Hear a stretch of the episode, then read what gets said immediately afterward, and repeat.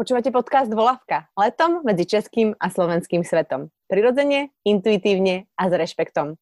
O veciach, ktoré máme spoločné. Dnes sa prostredníctvom Zoomu budem rozprávať s Natáliou Kiskovou, ktorá študovala financie a manažment v Bostone a po stáži dostala ponuku pracovať ako konzultantka pre spoločnosť Blue Wolf. Mala len 25 rokov, keď pre túto americkú IT poradenskú firmu otvorila pobočku v Prahe. Neskôr sa Natália stala riaditeľkou medzinárodnej coworkingovej siete HubHub pre ktorú viedla expanziu v 7 krajinách. Momentálne sa viac uh, venuje IT konzultingu, je mama malej Lily. Ja, ja teda vítam vo Volavke. Takto, takto prostredníctvom Zoomu sa na seba pozeráme z jednej miestnosti do druhej. Ale tak vďaka tomu máme tie moderné technológie. Áno, pozeráš sa na uh, izbu mojej maminy. Á, dokonca. Tak ja som v štúdiu, tu sú také šedé steny mm. a asi to za chvíľku odpadnem od tepla, lebo ten miesto mm. meter meter, ale zvládnem. Zvládnem. Zvládneš. Predýchame. Predýchame. Ja som sa chcela úplne na úvod uh, ťa spýtať, aká si ty, aké si ty bola dieťa na základnej škole alebo strednej škole? Radila si sa, asi tam bude trochu skok, lebo základnú školu si mala na Slovensku a strednú si mala už v Amerike. Ale radila si sa medzi také tie deti, ktoré sú keby cool a zapadajú do tej skupiny, alebo si bola trošku outsider? Úplne outsider. Um, ja som práve až na strednej som sa tak trošku preklopila, ale ja som bola, um, ja, sa, ja si stále hovorím, že ja som prekonvertovaný extrovert, lebo ja som bola veľmi silný introvert a ja som sa hambila. Aj moja mamina stále hovorí, že ja som bola úplne iné dieťa, než teraz som dospelák. A uh, ja som asi prešla aj vlastne šikanou uh, ešte na gymnáziu a takou, že dosť brutálnou. A potom som išla do Ameriky a ja som tam išla na rok a keď som sa vrátila, tak som si povedala, že ja sa zmením, že ja, už, že ja sa už nenechám takto po sebe uh, skákať. Um, takže ja som sa vrátila už ako dospelák a to potom taký ako tvrďak. Takže mi chvíľku ešte trvalo, že bola som rok, v akej som bola taká, že tvrdá, tvrdá, že som bola veľmi aj nepríjemná. A potom som si uvedomila, že ani to nie je tá cesta, že nechcem byť zase ja tá, čo šikanuje. Um, a stalo sa zo mňa toto takéto extrovertný, preklopený človek, a ktorý je stále rád introvertom. A kedy sa v tebe teda mieš, mieš, miešajú tie polohy extrovert a introvert? Pretože ja, uh, mňa tiež akoby ľudia veľmi vnímajú ako extrovertného uh, človeka, aj keď ja občas hovorím, že som asociál. A... Mm, podobne. Takže toto, toto máme podobné. A ja, mne sa to, že ja si dobíjam energiu, keď som sama. Že to je pre mňa asi najväčšie, že pre mňa ľudia nie sú dobíjači, pre mňa sú ľudia socializácia a zábava, ale dobíjam si najlepšie energiu sama pri knihe alebo s malou a s priateľom, ale nie s ľuďmi. Chcela som sa ďalej. Ďalšia otázka bola, pričom a ty si to hneď všetko zodpovedala, takže pri, pri knihe. Mm, a hovorí sa, že keď vlastne čítame knihy, tak sme v tom prítomnom okamihu a je to, u mňa je to jeden jediný nástroj, podľa mňa. Ešte keď sa s Davidkom hrajem s Legom, ale je to jediný nástroj, kedy sa dostávam ja do toho prítomného okamihu a aj to sa mi občas nedarí a, a potom si musím vrátiť a prečítať si to ešte raz tú stranu Máš to aj ty tak, alebo kedy si ty v tom prítomnom okamihu? Čo ti k tomu pomáha? Zase, to je čo ty, keď sa hrám s malou, to je pre mňa, že keď naozaj, že som bez telefónu a sme my dve a proste robíme šalenosti, uh, tak vtedy Um, potom je to pri čítaní, ja veľa, veľmi veľa čítam, čo som prekvapená na to, že, že koľko čítam. A niekedy je to pri šoferovaní, keď počúvam podcast a šoferujem, tak vtedy sa cítim taká, že som tu a teraz. Čiže to sú asi také moje hlavné momenty. Snažím sa to ako keby si priniesť do života častejšie, ale nevždy sa mi to darí asi ako každému.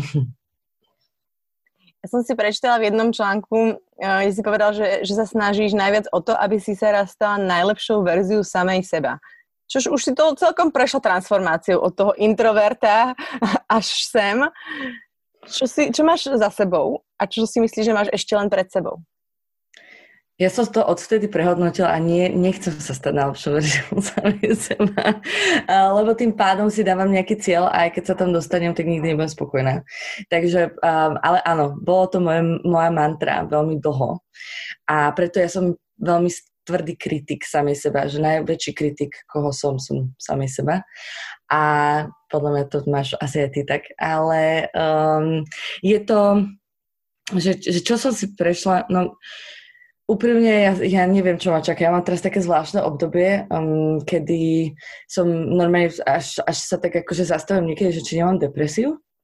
Um, pretože som v tom rozpoložení, že som bola tá kariérna dračica a um, prišlo dieťa, zmenili sa hodnoty ale stále mám tu takú aj tú potrebu vnútornú, že chcem niečo robiť a chcem meniť svet a urobiť ho lepším. A neviem si nájsť ten balans medzi kto som Natália matka, kto som Natália um, kariérna žena a ako to celé sklbiť. Takže teraz trošku mám taký vnútorný um, boj a ja viem, že keď som teraz som až, až také, že už sa cítim, že idem úplne už dole, dole, už nemám kde ísť viacej dole vnútorne, takže viem, že pôjdem znova hore a keď ten schodík bude oveľa vyšší, než to, čo to bolo doteraz. Takže uh, myslím si, že ma čaká strašne veľa zaujímavých vecí, ale úprimne ti poviem, že vôbec neviem čo, pretože teraz som v tom období, že som všade a nikde. Chápem. Ono vlastne, mm, keď som si pozerala nejaké tvoje videá alebo, alebo nejaké články s tebou, si tam veľmi hovorila o tom, že si až taký workoholik. To vlastne možno súvisí aj s tým, že si zrazu musela spomaliť a, a tá práca sa vytratila. Ono, nevytratil si, ja robím od septembra, čiže mala sa narodila v júni, čiže od tre, jej tretieho mesiaca som začala pracovať um, freelancersky a vrátila sa späť do svojej originálnej práce, že IT, čiže IT consulting a um, dostala som sa do zlatej klietky. Ono sa to tak akože um, ono to znie tak, keď to poviem povrchne, ale veľmi dobre zarábam za málo hodín, čo musím robiť a mám veľmi silnú flexibilitu, ale mňa to strašne nebaví. A um, veľmi ťažko sa mi teraz ako keby odchádza do niečoho, čo proste bude musieť robiť asi viacej, bude tam menej flexibility, bude to možno menej zarábať.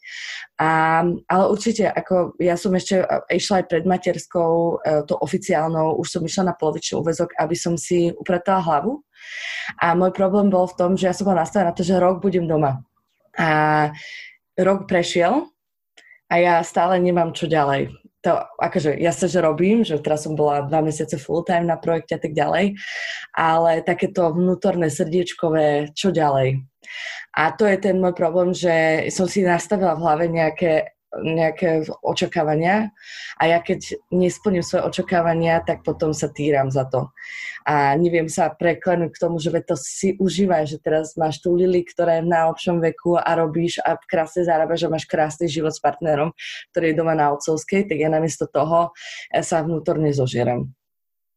A to súvisí, to súvisí aj s tým, s tým vlastne, ako, ako si to ty aj povedala, s tým cieľom. Mala si to tak vždy, že keď si si nastavila nejaký cieľ, uh, tak proste keď si ho nesplnila, nesplnila, tak si bola takáto kritická, takže možno nemáš sama so sebou sebalútosť toho, že nemusím to vždy splniť, tak je to taká tá, hej, nie že sebalútosť, ale taká, taká pokora voči sa na sebe, že veď to je v pohode, že veď nemusíš. A myslím si, že je to aj um, štýlom, a ako sme bola, ako na, moja generácia bola, bola vychovaná, že um, nie, aby si niečo dostal, musíš niečo spraviť. Hej, že ak chceš sladkosť, uh, tak musíš jesť uh, zemiačiky alebo mesko. A, a ja alebo mám... na, napríklad peniaze nerastú na strome. Áno, presne. Tlačenie a, a, a, darmov, také áno. niečo. A musíš makať, makať, makať, aby. A ja mám teraz ten pocit, že, že keď mne niečo príde, že mám túto prácu, ktorá mi dáva, bez toho, aby som musela veľa dať, tak mi to nie je dosť dobré. A ja mám stále potom pocit, že mám naviac a musím viacej makať na to, aby som zarobila. A musím viacej makať za to, aby to bola moja srdíčkovská vec. A, a stále si tak vnútorne, ako keby, je to super v tom, že ma to motivuje, ale je to aj negatívne v tom, že si neužívam to, čo mám. Uh-huh. A, a teraz ty si povedal, že tvoj partner je na otcovskej rodičovskej. Uh-huh. Takže a ako tam bolo napríklad, lebo e, keď ja zase rozmýšľam teraz keby nad sebou a máme keby tak blízko, mám pocit, že ten okruh a to, čo sme aj riešili, že ja keď som sa potom keby vrátila do tej práce, tak, tak u nás bolo trošku keby stred toho vymedzovania si, že tak tá, tvoja schôdzka je dôležitá, alebo moja schôdzka je dôležitá. Kto mm-hmm. teraz bude doma, keďže nemáme, kto by strážil dieťa. Ako to bolo u vás? To isté. My, ja som mala pocit, že práve tá otcovská nám zhoršila náš vzťah, lebo sme si stúpali, vieš, že ako keby sme si stúpali po, po, po prstoch, že kto má čo robiť a kto je, že moja ráno práca je dôležitejšia a že on si to neuvedomuje, aké je to pre mňa dôležité a že on mi tam nechá Lili, ale keď on má prácu, ja mu ju zoberiem a um, úprimne, akože on, on je na otcovskej na tri mesiace a prvý mesiac a popracoval. Um, takže, lebo si dorábal nejaké politické veci, čiže to nebola práva otcovská a mne trošku vadilo to, že to nebolo um, vykomunikované, že koľko bude robiť, um, koľko budem ja robiť a ako si budeme tu Lili posúvať a mne ja som mala pocit, že vlastne mi všetko zostalo, vieš? A také som sa cítila ukrivnená, že by mi mal pomôcť. A nie, že by som si to užívala, že proste len trošku viacej doma, tak ja som to zase preklopila na niečo horšie. Um, a teraz je to skôr v tom, že už, už máme voľno a ideme zajtra na našu uh, svadobnú cestu, keď sme nemali svadbu, alebo sme zrušili kvôli korone. A teraz si práve, že mám pocit, že si to konečne obidva užívame že je to také, že už sme si našli náš harmonogram, kto kedy sa o čo stará, ale podľa mňa je niekedy jednoduchšie mať všetky tie rozhodnutia a správomoci ako jeden, lebo sa nemusíš nikým o tom dohadovať. Ja mám pocit, že oproti mne je dvojička, pretože my tú svadbu budeme mať teda 12.9. my sme ju nezrušili. Ale na Margo tej svadby uh, ja teraz prežívam také obdobie, že že ja neviem, že či je to tým slovom, pretože pre mňa ten papier nič neznamená proste. My s mojim mužom sa voláme muža žena dávno, takže ako aj keď vlastne niekomu povieme, že máme svadbu, tak všetci sa čudujú a, a vlastne, my sme si mysleli, že vy už ste manželia. Ale, mm, ale viac rozmýšľam, asi to je to kúzlo tej svadby a nejaké nad tým vzťahom. Veľmi sa o tom rozprávame. Veľmi sa pozeráme do svojho okolia a zistujeme, že nemáme žiadny vzor daného vzťahu v našom okolí.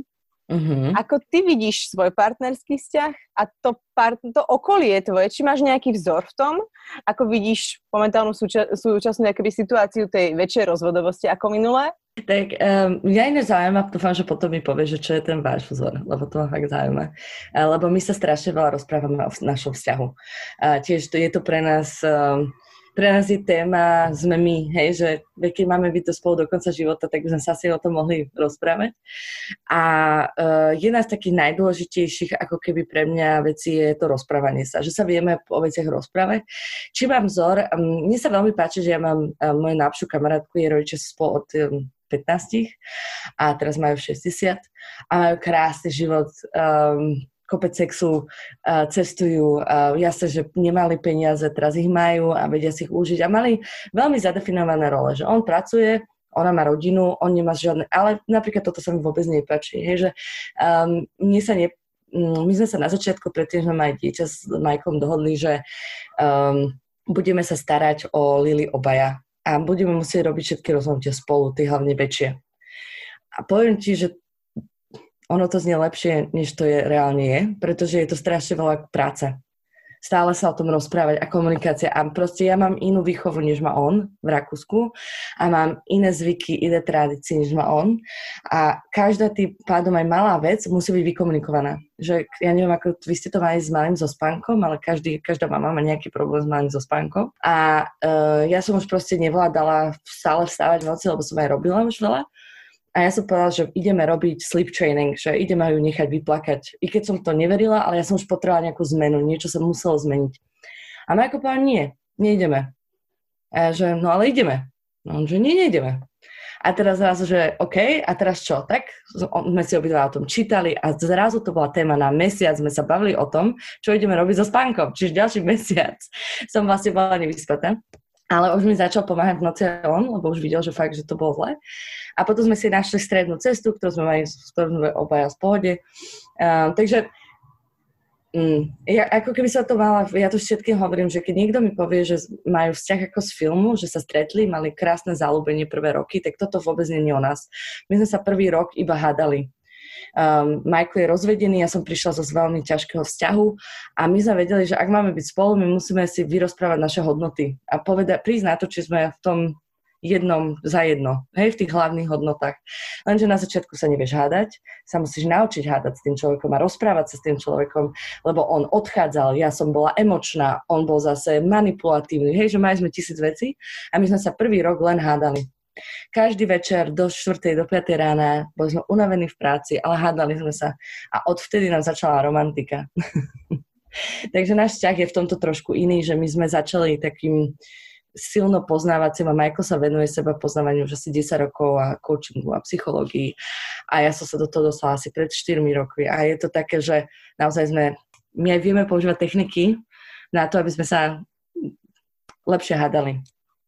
Čiže je to celkom fajn. Ale neviem, že či to je pre mňa vzor, ale ja si to robím tak, ako ja si ja by som chcela. Ja viem, čo nechcem um, a to, sme, to som počula aj z Radmil, že ste mali, že keď niečo nechceš, tak to je to, čo budeš opakovať aj tak. A uh, niečo opakujem, ale snažím si to uvedomiť a, a pracovať s tým. A to je to, čo vždy prvé vieš, to, čo nechceš. Vždy si, aspoň u mňa to, ja si vždy viem definovať to, čo nechcem. A to, čo chcem, tak, eh, tak na tým. A vieš mi povedať, že aký máte ten vzor? Jo, my sme najprv si, my sme sa na t- o tým o, rozprávali a, a vlastne v každom z tých vzťahov sme vlastne niečo našli, že hm, nie, nie, nie.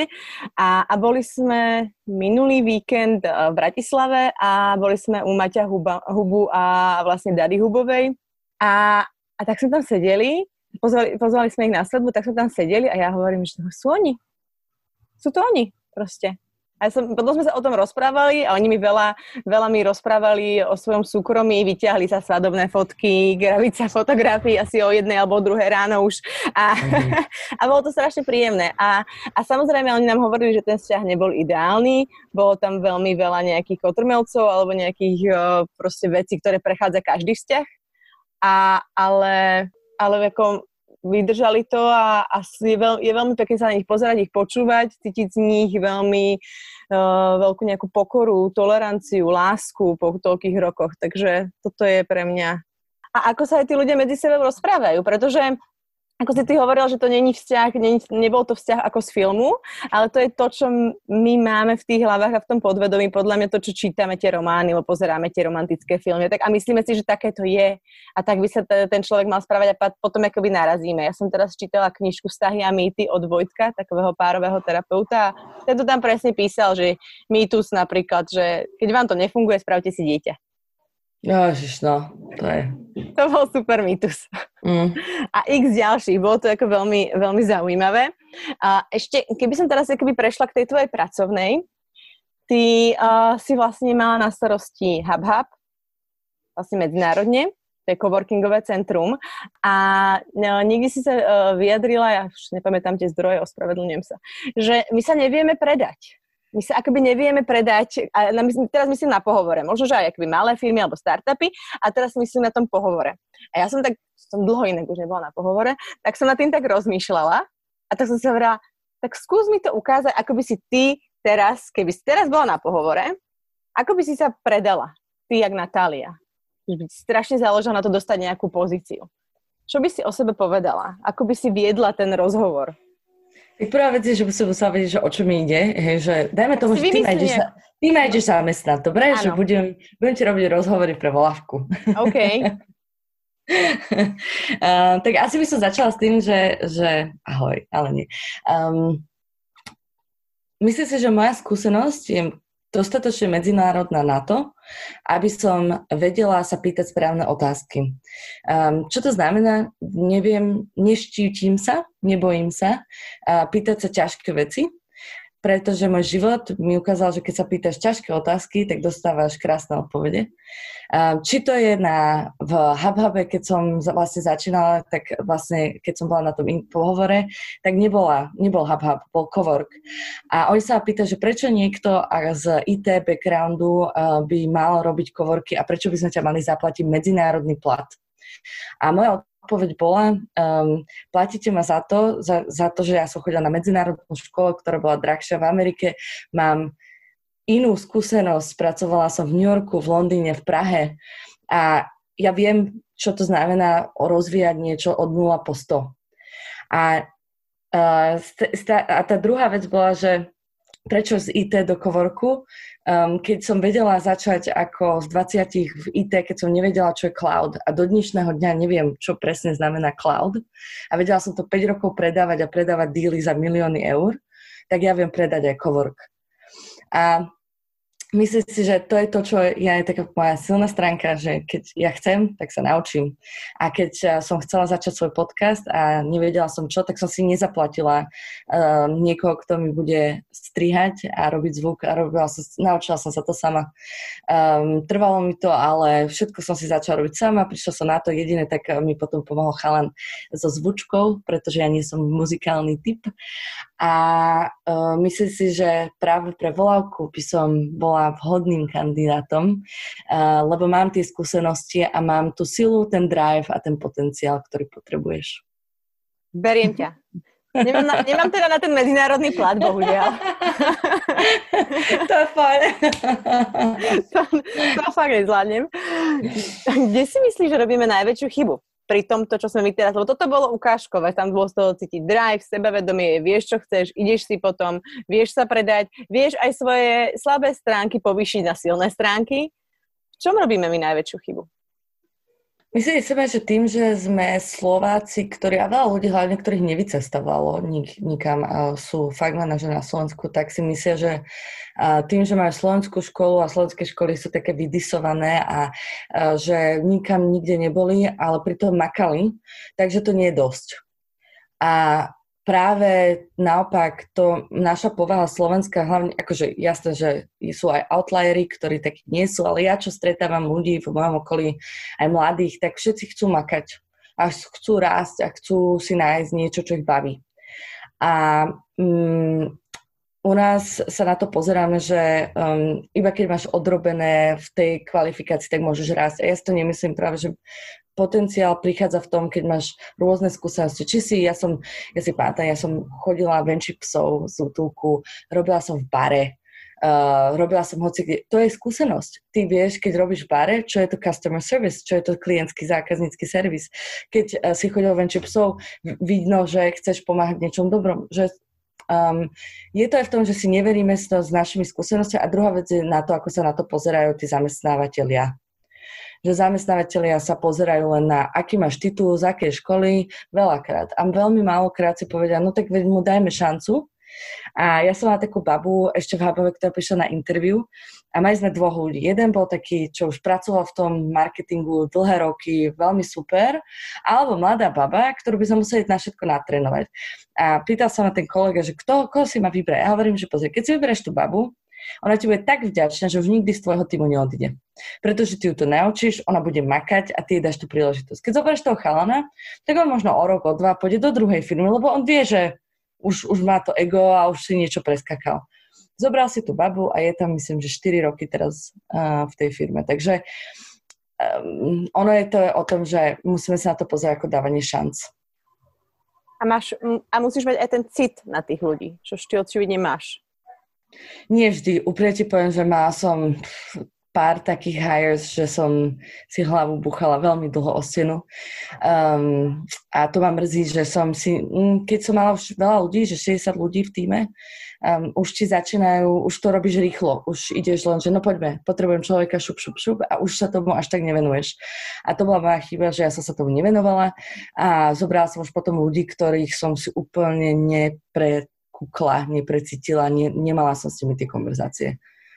Takže aj ja som urobila potom už chybu. A ak by si mala povedať, že čo spojuje tých, tých najúspešnejších, keby sme dostali napríklad pri tých, keby sme sa presunuli k tým menším firmám a k tým startupom, tak čo spojuje tých najúspešnejších startupistov, v čom sú rovnakí a tým vlastne iní od tých priemerných? No ak sa pozerám na startupistov a nie zamestnancov, eh, tak startupisti um, väčšinou sú to mladí chalani, čo je zaujímavé na tom, ktorí sa neboja risku. Oni nemajú čo stratiť, nemajú hypotéku, majú nejaký nájom, majú pár pár šušňov a proste si povedia, veď nemám čo stratiť, tak idem. Ja som si teraz čítal vlastne, že aj uh, Steve Jobs povedal, že je dobré byť startupistom, keď si mladý, lebo nemáš hypotéku detí, nemáš čo stratiť, nemáš... Um, a to je podľa mňa taká jedna z tých vecí, že sa neboja toho risku a vidia oportun, a sú oportunisti v tom pozitívnom slova zmysle um, a, a idú si potom, no a ďalšia vec je, že makajú. Uh, ale to je podľa mňa, to vidíš aj ty, aj vo svojom živote, že keď makáš, tak hoci čo robíš, tak sa vieš vypracovať ďaleko. Um, a, a keď to neflakáš a naozaj... A, a jedna ešte z ďalších vecí je, že keď ne, neodžubávaš. Uh, keď si transparentný, nesnažíš sa robiť internú politiku. Jasné, niekomu sa zadarí, keď robí internú politiku, ale na ako dlho, väčšinou ich potom vyhodí a niečo sa stane. Ale tí, čo sú čistí, a naozaj sú transparentní a komunikujú a vedia si povedať, že som urobil chybu, tak tí idú najďalej. A to je to na tomto nádherné. A ja chcem rob, sa zase obklopovať znova s týmito ľuďmi, lebo mne to robí tak strašne dobre, keď to vidím. Um, a strašne ma to motivuje. Ono, teraz ešte rozmýšľam nad tým úplne zmena toho myslenia tých mladých, tej mladšej generácie a tých e, našich rodičov, alebo po, po prípade ešte prarodičov, ktorí boli v tej firme 10, 15, 20, 30 rokov, pracovali, robili stále to isté a, a v podstate sa aj vyjadrili, že ich to nebaví, ale ako je to ich práca a, a vla, zabrali tam tie dvere o tej štvrtej, niekedy tretej a, a ten život sa začínal až potom. Ešte teraz mám pocit, že to je naopak. No úplne si... nie naopak, ale akože, že tí ľudia sú viac tej práci a žijú viac ten život pracovný a aj potom napríklad doma a tak. Ako to ty vnímaš? Myslím, že moc veľa pracujeme. Všetci. OK, dobre som pochopila otázku. Uh, záleží, čo znamená práca. Pre mňa, keď ma niečo baví, ja to chcem robiť aj po večeroch. A chcem to robiť od rana. Um, keď ma to nebaví, tak to volám práca. Um, ja si myslím, že pre nás ten, že není už ten, vieš, že vždycky sa bavilo work-life balance. A ja som to sama hovorila vo veľa um, interviách, že mal by si mať správny work-life balance. A čo si teraz uvedomím v podstate dobe je, že ty nemusíš mať work-life balance, ty môžeš mať work-life spolu, pokiaľ to, čo robíš, ťa naozaj baví. A áno, máš pravdu, že je veľa prác, ktoré ľudia nebavia a nechcú to robiť, ale zostávajú tam, lebo majú hypotéku, lebo potrebujú nejako uživiť. Ja to rozumiem, že potom si hľadaš ten únik vo svojom uh, privátnom živote. Um, ale ja si myslím, že keď nájdeš ten mix toho, že mám veľa známych, ja neviem, či poznáš ľudku Kolesárovú z Dobrého aniela, um, tak ona proste pre ňu jej práca je jej život lebo pomáha ľuďom, marketuje to. Jasne sú tam veci, ktoré ju aj nebavia, ale vie, že tie veci, ktoré ju nebavia, potom donášajú to, čo baví. A proste keď týchto ľudí vidím, tak práve to je to, čo ma teraz tak vnútorne zožera, že aj ja chcem nájsť to, čo ma bude takto baviť každý deň a, a, a už myslím, že sa k tomu dostávam pomaly, už sa mi konečne niečo víri v hlave, ale um, vtedy to nie je podľa mňa proste práca. A hlavne, keď to vieš robiť, že s partner ťa v tom podporuje, alebo vieš to robiť s partnerom, vieš do toho zapojiť aj svoje dieťa nejakým spôsobom, to je podľa mňa topka. Že to je podľa mňa taký ten môj ultimátny gól, že vytvoriť si z práce život. A to je ale možno zase, teraz ako slovičkárím, ale to ako sa hovorí, že práca, to je zase spojené s tým, že peniaze nerastú na strome, práca je ťažká, mm. práca je to, čo by ťa v podstate nemalo baviť, ale tam si užiješ ten voľný čas. Takže to slovo práca už máme spojené s týmto. Mm, to je pravda. To máš pravdu. Nie, nie, ja, ja naozaj si myslím, že máš pravdu, že práca pre nás znamená negatívne. Neviem, či to, ty to tak vnímaš, ale áno, keď po slovensky povieš to slovo práca, ale aj po anglicky, keď povieš work, tak ti to podľa mňa avokuje niečo negatívne. Ja ešte uh, rozmýšľam potom aj nad tým, že, že, že my sa v tej práci o tom ani nerozprávame, ani nemá, ani, teraz už je to samozrejme lepšie, ale tá možnosť toho uh, riešiť, že tuto um, si až tak nesedím, je možné sa posunieť ďalej, aby ten tvoj uh, šéf, ten boss sa s tebou o tom porozprával a dal ťa ne, na nejakú inú pozíciu. A, a takisto s tým všetkým, o čom sme sa bavili, to veľa práce a tak, uh, prichádza takéto vyhoretie, a všetky, a, všetky a, a, a otázka duševného zdravia. Ako ty vnímaš uh, duševné zdravie? Sme, riešime to, neriešime to? Ako je na tom Slovensko proti iným krajinám? Hmm, to je taká veľká otázka. Um, osobne ja si myslím, že duševné zdravie, uh, bez duševného zdravia nemôžeš mať ani fyzické. Takže uh, je to, to, to, je to psychosomatic, čiže telo a duša sú prepojené a vytvárajú nejaké niečo.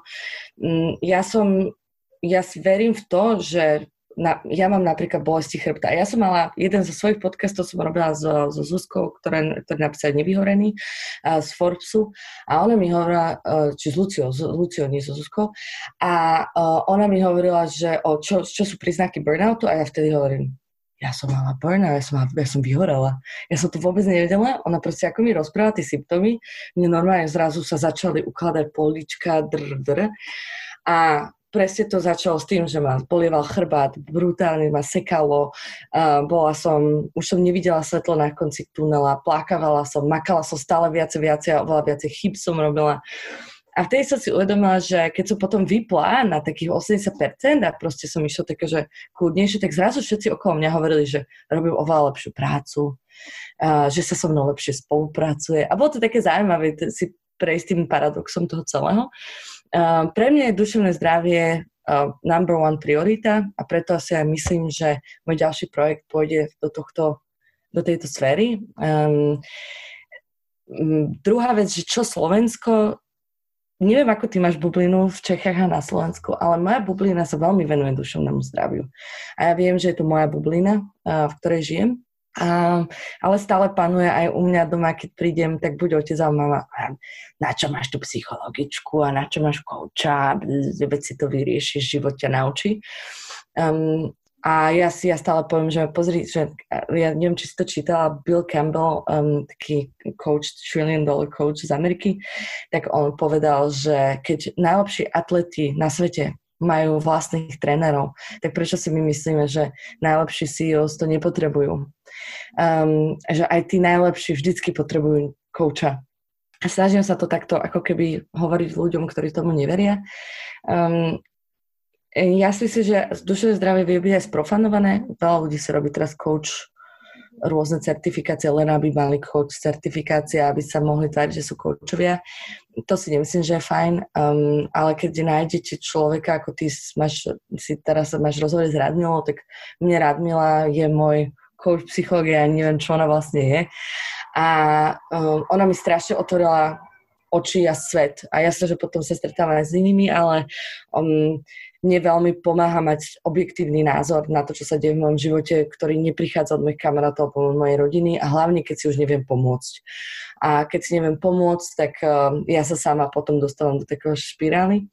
Čiže ja všetkým vždycky odporúčam, ak môžu, nech si niekoho nájdu, nech to aspoň vyskúšajú. Ja som mala predtým veľmi zlých psychologov a týchto, takže vždycky je dobre vyskúšať viacerých.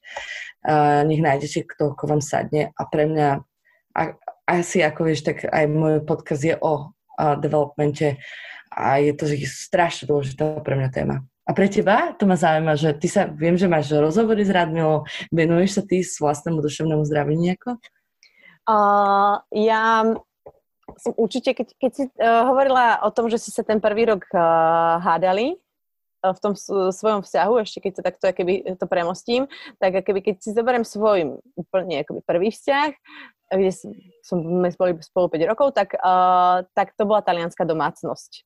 A keď ja som si našla môjho terajšieho muža, tak my sme takej dosť harmonii, akože ja som občas drama queen, jak ja sa nazývam občas, mám svoje ja. výbušné chvíľky, ja. ale on je ten, ktorý tam tak stojí a proste ma počúva a proste ako to. A keď som sa o tom bavila som akoby s tým svojim okolím, tak ten môj kamarát povedal, že a tebe to nechýba? A ja viem, čo mi má chýbať? Ja viem, čo mi má chýbať? Akože tie neskutočné hádky, ktoré nikam neviedli, tie pomaly taniere, ktoré lietali a tie nočné prechádzky o druhé ráno po meste, keď sa nechce, že nevrátiť do môjho, nie, to mi fakt nechýba. Že, že vlastne tí ľudia majú pocit, že mali pocit, že ja som ten výbušný typ, že ja to proste potrebujem. A ja som potom tak nad tým rozmýšľala, že prečo ma tak vnímajú tí ľudia že prečo ma vnímajú ako výbušnú. A tak som aj nad tým rozmýšľala. Veľmi rýchlo som vždy od malička rozprávala. Mala som takový bola som veľmi hlučná. a všetky tieto veci, tak ja sa tak aj nad tým, keby sa vraciam tak k sebe, že, že prečo a ako a kedy sa cítim v tej najlepšej pohode, kedy je mi dobre, aká vlastne som. Takže áno, snažím sa, rozmýšľam nad tým, čítam si nejaké knižky a, a aj vlastne tie vzťahy ma veľmi zaujímajú, pretože to je to, toto je to najbližšie, čo máme. Ako teraz nemyslím, máš, a máš aj nejakého človeka, s ktorým ktorý, či si zatiaľ si na tom self-help Áno, zatiaľ som iba takto. Zatiaľ nemám, nemám človeka, eh, s ktorým by som to riešila a iba tak, keby sama si a vlastne s, vlastne s Jakubom sa bavíme často na tieto témy. Ale ja som si tu ešte rýchlo našla v telefóne, lebo som si spravila pre, print screen a to bol, kde vlastne je napísané, že duševné problémy skracujú život v priemere až o 7,5 roka. Wow, OK. Čož je teda veľmi... Dosť. To je veľmi zaujímavé číslo, ale stále sú strašne podceňované. Na Slovensku, tam som uh, si to už teraz presne nepamätám, ale ten výskum bol robil na Slovensku, sú podceňované, je veľmi málo psychológov, je veľmi, uh, keby aj vlastne tí detskí psychológovia sa podceňujú. Tá šikana, čo si ty zažila, je teraz ešte momentálne oveľa mm. iných rozmeroch, je to vlastne kyberšikana a no, a máš nejakú o, o, knihu, ktorú by si mi odporúčala, že a táto jedna mi zmenila život? Mm-mm. Nemám knihu, ktorá mi zmenila život. Mm-mm. Mm-hmm. Mm-mm. Nemám knihu, ktorá mi zmenila život. Mám knihy, ktoré, ktoré, uh, z ktorých mám rôzne akéby záložky, alebo ktoré viem, že som uh, ma niečo tam zaujalo, ale nemám jednu knihu. Nenašla som ešte jednu knihu, ale teraz sa či, uh, chystám prečítať, pretože s Radmilou budeme robiť ďalší, ďalší rozhovor na tému ženskosť. Žena, ktorá behala s vlkmi. Takže toto je kniha, ktorú sa teraz uh, chcem prečítať a a veľa tak okolí vnímam, že to, to je knižka, ktorý hovorí, že je veľmi akoby zaujímavá, tak som na to zvedavá. A ty máš nejakú knižku? Ja som čítal, začala čítať ženy, ktoré behali s vlkmi, lebo mi ju niekto odporučil. A potom som sedela s Radmilou asi o pár týždňov na to, ako som ju začala čítať a ja hovorím, že ja ju neviem čítať. Ja neviem, čo mne tón, ja to čítam po anglicky. A tón jazyku, ktorý tam, ja, ja, sa, ja sa nevedela dosť, ja, a ja prečítam hociakú knihu, ale prvých 10 strán som nevedela prelúskať a normálne som ju odložila. A Radmila mi tiež hovorila, že ona ju čítala na viacero krát že nie vždycky ju proste sa do nej vedela dosť. Tak som si povedala, ja si ju teraz nie, ja si môj čas, ja som si ju odložila a možno sa k nej vrátim. Ale ja mám takú jednu, ktorú som dostala na 18. narodenia môjho oca a volá sa Tibetská kniha života a smrti, myslím, že tak sa volá. A je to celá kniha o smrti. A je tam strašne veľa vecí, ktoré sú z východnej Ázie, čiže veľa takých vecí, ktorých neviem úplne uchopiť, takých buddhistických, ale je tam strašne veľa vecí o tom, lenže máme jeden život, sme tu, užívajme si ho, môžem zomrieť zajtra a je to OK, ak zajtra zomriem. A len to, že ja sa viem, ja som sa začala vďaka tomu vedieť rozprávať o smrti. Ja, ja, ja každý deň si hovorím, a veď možno dneska zomriem, takže všetko je OK, som v pohode, drr, a beriem to normálne. Nie je to, a keď to poviem, tak napríklad môj priateľ povie, že nehovor o smrti. Nie, nemôžeš hovoriť o smrti. A na Slovensku celkovo mám pocit aj v Čechách, že smrť téma je tabu. Um, to je ako sa rozprávať o menštruácii to proste, že úú, to, o tom sa nejdem rozprávať. Um, a mne to tak otvorilo oči k tomu, že, že ono je to vlastne super sa o tom rozprávať, pretože každého nás to čaká. A, a ja už mám aj také, že ako by som chcela pohreb v hlave. A že, že, že proste, a nie je to, že morbidno, sarkastické, ale je to skôr také, že a ja som s tým OK, že zomriem. Asi tak by som to povedala. Že vďaka tej knihe. Toto je veľká, áno, toto je veľká téma. A tak si to vnímala aj v tých 18? Keď si to prečítala? Um, nie, ja som si v 18 tú knihu prečítala prvých 10 strán zase a odložila som ju. Ja som sa, nevedela som, čo s ňou. A ja som potom mala také obdobie, keď som začínala v, bývalej firme pobočku a mala som také, že dva mesiace, kedy bolo tak hlucho. Mala som strašne málo práce. A hovorila som otcovi, že čo mám robiť, že ja sa tak nudím. A on hovorí, že užívaj sa tento čas a čítaj ťažké knihy. Pretože ťažké knihy vieš čítať len, keď je ľahko. A keď nemáš, lebo ináč ťa to ešte viacej potláča dole. Tak som si ju otvorila a ja som ju preúskala, že za pár hodín proste celú knihu. Teraz ju kupujem každému na svadby a neviem čo. A, um, a vtedy, to som mala možno 24, vtedy mi to tak preplo, že a, OK, teraz tomu rozumiem. Takže možno aj na tú knižku ženy, ktoré behali s veľkými, príde ešte ten správny čas. Hej, myslím si. A ja, pre mňa téma ženskosť je ťažká téma. Ja sa neviem úplne stotožniť so svojou ženskosťou, takže možno aj preto. Prečo? To by som rada vedela.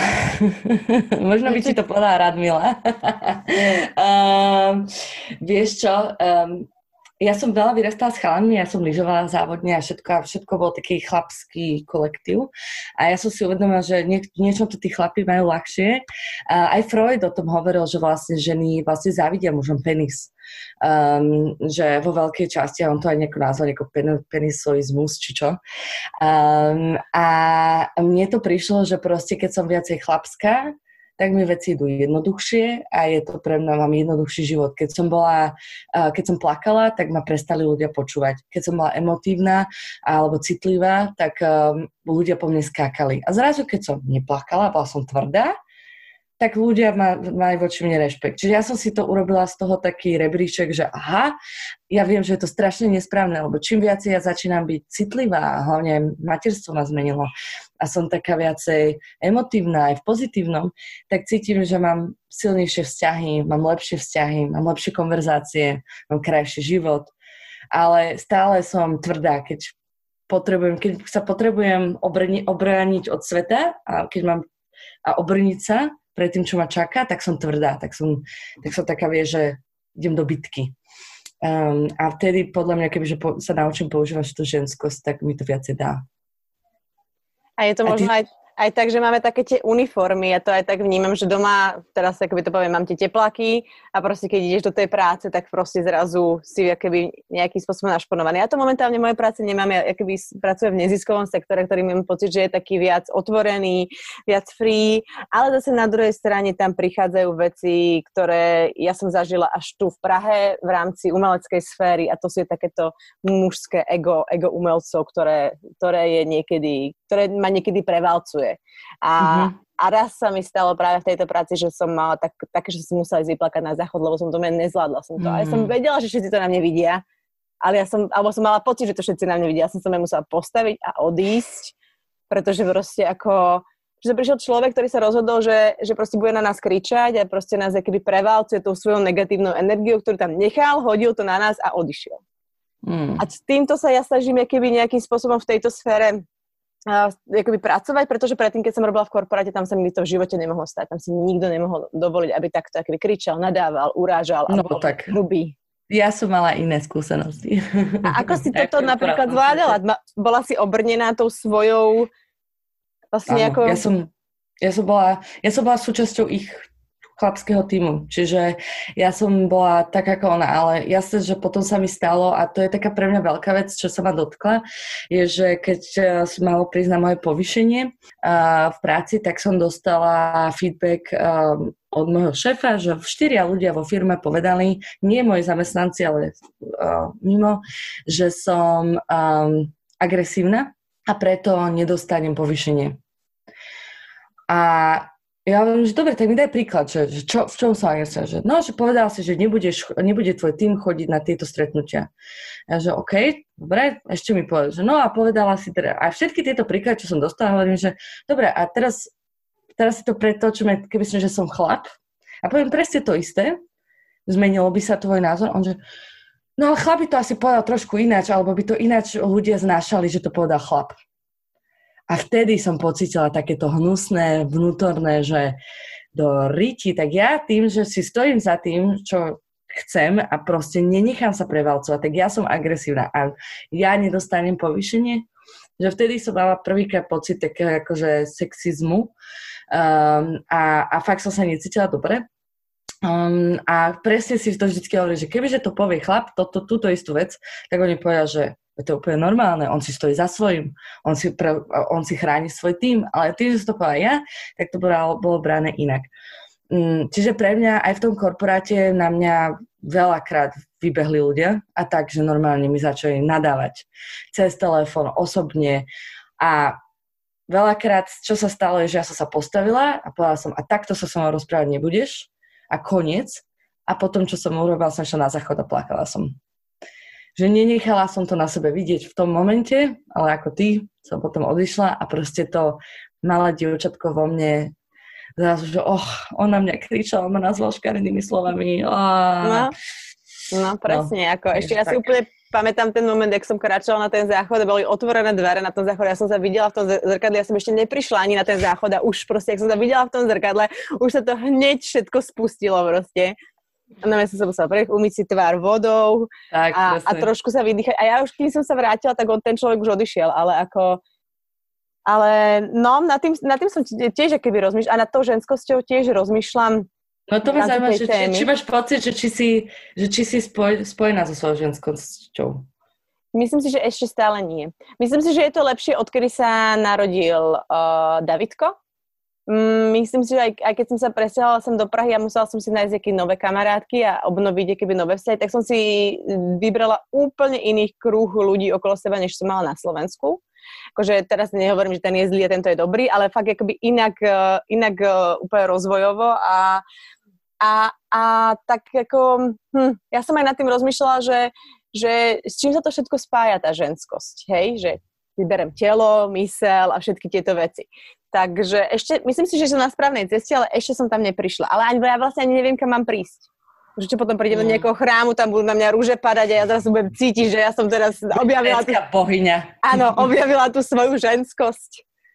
Ja ti poviem, že ja som si to najviac uvedomila, keď som bola tehotná, že ja som sa hambila za to, že som tehotná že zrazu som pocitila ten rozdiel, že som žena a mne rastie brucho a zrazu sa na mňa ľudia ináč pozerali, začali mi hovoriť, a ty chodíš ako tehotná. Zrazu som mala pocit toho, že som menej čisto moja hlava, ale proste, že eh, mne tehotenstvo tak akože prebuchalo to, že, že mám byť asi hrdá na to, že ja viem priniesť náš svet niečo tak krásne a že som, mám pekné brucho a že ako vyzerá a že, že to bolo takéto prvé, že vtedy som sa riadne vyfackala.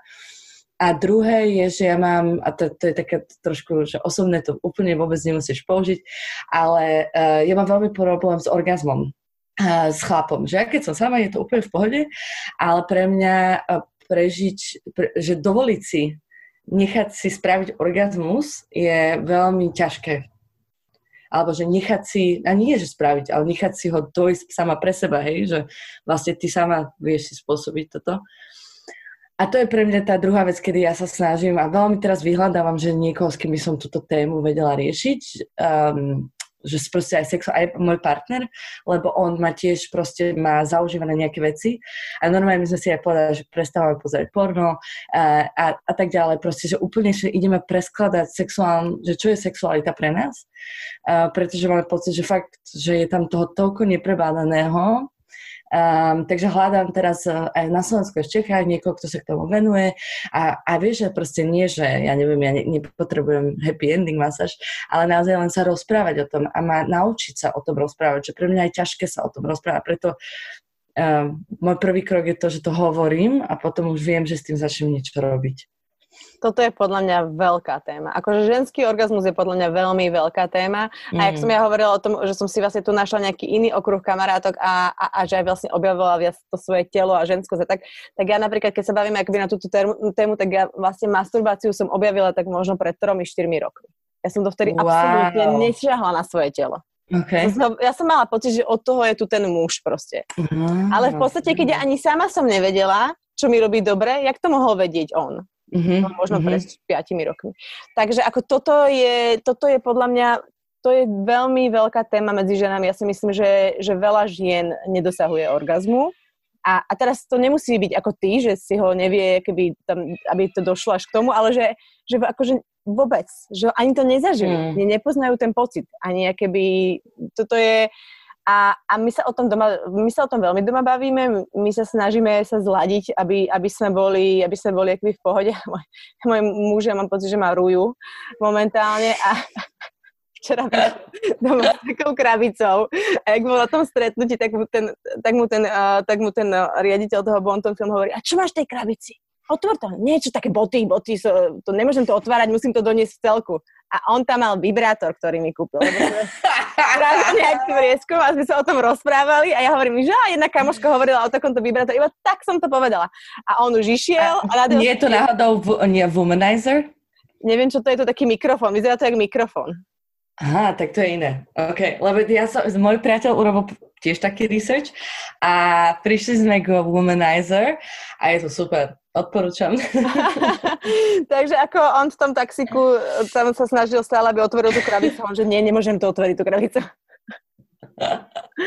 Ale je to veľmi dôležité, že keď nefunguje táto vec, aj keď je tak také povrchné v podstate, ale vlastne je to veľká časť toho vzťahu. Tak, a prečo si myslíš, že je to povrchné? Hmm, možno, že tá spoločnosť na to tak povie, keby, lebo mám, no, možno, že to mám tak, keby v hlave Vidíš? zaužívané, no, že akože, že ten, ale je to tak, bolo to tak, keby, že ten sex je mhm. prízemnejší a vlastne ako, mm. a to je to ďalšie, že ten sex je keby ďalšia, vieš, ak to teraz akože, že, že to majú, že to je keby priorita tých mladých. Keď si že majú cez 60 a sexu, to je úplne super ale koľko je takých párov. A tam sa potom podľa mňa vytráca tá intimita aj. Mm. Hej, a, a, a zase aj, že čo je definícia sexu, hej, že pre niekoho sex je, um, stačí sa boskávať a mojkať sa a mne to veľmi rád v tomto, dúfam, že budete mať túto diskusiu, um, pomohla to, čiže že proste už len byť vedľa seba môže pre niekoho znamenať sex. Že sex nemusí byť ten akt ktorý sa tam deje. Hej, že to nemusí byť 69 ani orálny, to proste je len o tom, že máte tú intimnú chvíľku. A, a zase presne ako to negatívne slovo práca, tak to negatívne slovo sex znie, znie také animalistický porno, hneď ti vyjde von a, bušenie dr. A ja, si, ja, ja to chcem pretransformovať vo svojej hlave. A chcem sa, aby to bolo pozitívne, aby to bolo, aby som sa o tom vedela rozprávať so svojou dcerou nejakým spôsobom, ktorý mi nebude trápny a jej nebude trápne a bude jej to prichádzať naturálne, že prirodzene, že sa o tom vie aj ona rozprávať a a práve mne príde to zvláštne, že proste aj keď sa deti o tom začnú rozprávať, tak mi ich niečo, šš, nerozprávaj sa, to nemôžeš. A prečo nie? Hej, že prečo to len nepretvoríme na práve pozitívnu konverzáciu. A to sú proste pre mňa témy, ktoré mňa, tým, že mňa zaujímajú a začnem napríklad, že mňa strašne zaujímajú, že teraz by som sa s tebou rozprávať až 4 hodiny o tebe. No mne veľmi príde, že máme podobné cesty. Hej, že hľadáme sa obidve a, dr- a je to pre mňa, keď ja stretávam takýchto ľudí, ja z toho žiarím, ja, ja proste, mňa to motivuje, že proste je, to, je nás viacero, ktorí majú tieto témy, nie som v tom sama. Um, a, a práve to je to pre mňa, je to duševné zdravie. Je, že keď sa vieš o tom s niekým rozprávať bez nejakého pokryteckého, bez judgment, bez ničoho, ale je to proste len vymieňanie si názorov a skúseností a to je podľa mňa nádherné. A to je, ja, ja som teraz inak eh, nad tým aj rozmýšľala, že nie je toľko ľudí okolo, aj keď si ich ťaháš nejak z detstva, zo základnej školy alebo postupne, s ktorými by si sa o tom mohla rozprávať, že väčšinou sú to pre mňa ľudia, ktorí prichádzajú noví, s ktorými majú iný, iný obzor a môžeme sa, s tým, môžeme sa s tým o tom rozprávať, ale my sme teraz sa rozprávali s mojim mužom o tom, že vlastne mm, zistíme, že veľa ľudí okolo nás, on ich tak pekne nazval, sú, že komfortisti. Mm. Sú ľudia, ktorí sú vo svojej komfortnej zóne a bol, boja sa z nej vystúpiť, tak to stoja nad tým problémom alebo niečím novým, čo ich čaká tam oproti ním, oni takto na to pozerajú a radšej to obídu. Mm-hmm. Alebo aj, a, a, toto, a on hovorí, predstav si, že by sme žili v dobe komunizmu. A ja hovorím, no toto by sme asi niekoho schovávali v sklepe, nie? A hovorí, no určite by sa niečo robili proti režimu. A, a hovorí, no ale myslím si, že polovica našich kamarátov by sa s nami nebavilo, pretože by mo, mali problém s režimom, ne, nemohli by dať deti do školy a podobne a podobne. Mm. A, a to, to súhlasím, že veľmi veľa ľudí. Ale mm, ja mám pocit, že tým, že niekedy aj ja neotvorím tú tému, lebo sa bojím, aká bude ich reakcia a či to budú oni chcieť otvoriť, tak tým aj ja vlastne deprivujem seba samú o tú konverzáciu, ktorú by som mohla mať. Že um, začala som otvárať aj s mojimi kamošmi z detstva teraz rôzne témy, že tiež sa ich spýtam napríklad báb, že o orgazmu o sexe sa bavíme. Už sa nebavíme o tom takom, že aký má penis a mm-hmm, ale uh, také tie vieš, ško- školské veci, ale normálne sa o tom, že ja poviem svoj problém a ja som sa naučila jednu vec, že ja keď sa otvorím, mne sa väčšina ľudí otvorí späť. A Michael, môj priateľ, sa vždy čuje, že prečo ti ľudia hovoria tieto veci. Ja hovorím, lebo ja im poviem o svojich veciach. A oni potom cítia ten level dôvery, že sa otvoria oni. A mne to otvára krásne konverzácie s ľuďmi, ktorých proste tiež mám pocit, že sú komfortisti, ale tým, že ja sa im otvorím v niektorých témach, tak oni sa mi začnú pomáhať. A niektorými to trvá, hej, že niekedy to trvá aj rok, dva, že ja im furt niečo hovorím a oni nič, nič, nič, ale potom sa im niečo stane v živote a zrazu sa otvoria oni a zrazu sa nám úplne pretransformuje celý vzťah a to je, to je super. To ma akože baví. Čiže ja, ja to nevzdávam, ja stále pokračujem v týchto témach aj s nimi. I keď niekedy mám pocit, že proste je to dostený hádžem hrak, ale je to pre mňa pozitívne. už sa rozprávame hodinu, mám pocit, že by sme sa mohli ďalšie tri hodiny rozprávať. Ešte ma ale zaujíma, by som to tak pekne zhrnula, ty si hovorila, že ste si uh, vlastne uh, s tvojim uh, mužom museli ten prvý rok aj, aj tie svoje hodnoty zladiť, tie spoločné hodnoty. Aké sú tie vaše hodnoty? Predpokladám, že to sú aj tvoje osobné hodnoty v tom, tom danom živote, čo by si chcela aj odovzdať ďalej vlastne Lili. Mm, zmysel pre rodinu, ale nie je ten zmysel, že lebo sme rodina, tak sa musíme stretávať. Ale naozaj takáto, že rodina je krásna a, a proste vieš, aj, aj ktorí kamaráti vedia byť rodina a naozaj vytváranie tých vzťahov, to je pre mňa určite jedna taká veľká aj pre Michaela, že naozaj byť obklopený super ľuďmi, ktorými si viete pomáhať, viete si prejsť aj tými horšími časmi a vieš mať tieto ťažšie konverzácie alebo deeper conversation. Um, určite ďalšia taká vec je um, seba poznávanie a seba priznanie sa. Čiže mne to trvalo doteraz a ešte to bude dlhé, dlhé roky, kým si prídem na to, že odbúram všetky tie svoje detské stereotypy, uh, ktoré sa mi stali a, a vytvorím si takéto, že ja som v pohode a ja som šťastná a viem si dovoliť si byť šťastná. Um, tak to také a a tak tretie je taký môj najobľúbenejšie, to je hedonizmus. To je to, čo ste sa aj bavili s Radmilou, že keď mi hovorila, že čo je najlepšia vlastnosť matky a je to hedonizmus, tak keď toto povedala, ja zrazu som sa tak začala usmievať. Ja, že áno, to je ono, proste požitkárstvo. Využ, použ, akože každý deň už si užívať to, čo robím. A keď je to najväčšia blbosť a hrám sa s malou, s jej psíkom dreveným, tak proste užiť si to a robiť to naplno a urobiť to hau-hau na plnú papulu a nehambiť sa za to. Proste naozaj, že aj keď nás poz, vidia ľudia niektorí, tak, takí naši najbližší, tak povedia s Michaelom, že my sme takí požitkári. Že my proste si dáme, nedáme si jednu fľašu vína, keď si ju otvorím, si dáme aj tri. Lebo tak čo? Alebo dáme si dobrý steak, alebo vieš, že takéto, že naozaj si to snažíme sa vychutnať aj ten život, aj nás a ten čas, čo máme spolu. A to by som bola rada, keby nielen moja dcera mala všetci takéto, také trošku viacej užívania si toho nášho krátkeho života. Veľmi pekne si to povedala. Ďakujem ti veľmi pekne za rozhovor. Ja ti ďakujem. Prosím ťa, keď, keď, nás, keď ťa môžem ešte niekedy stretnúť, osobne budem veľmi rada. A ja budem veľmi rada. Nám to bohužiaľ nevyšlo, mali sme sa vidieť v Prahe, tak sme sa aspoň takto spojili cez Zoom, ale myslím si, že si to musíme vynahradiť a ja by som veľmi rada ochutnala tie uh, naturálne vína, o ktorých ty veľmi píšeš. Oh, tak vieš, koľko je barov v Prahe, kde ťa zoberiem potom. tak sa veľmi teším. A ďakujem. ešte raz ďakujem veľmi pekne za rozhovor. Ďakujem aj ja.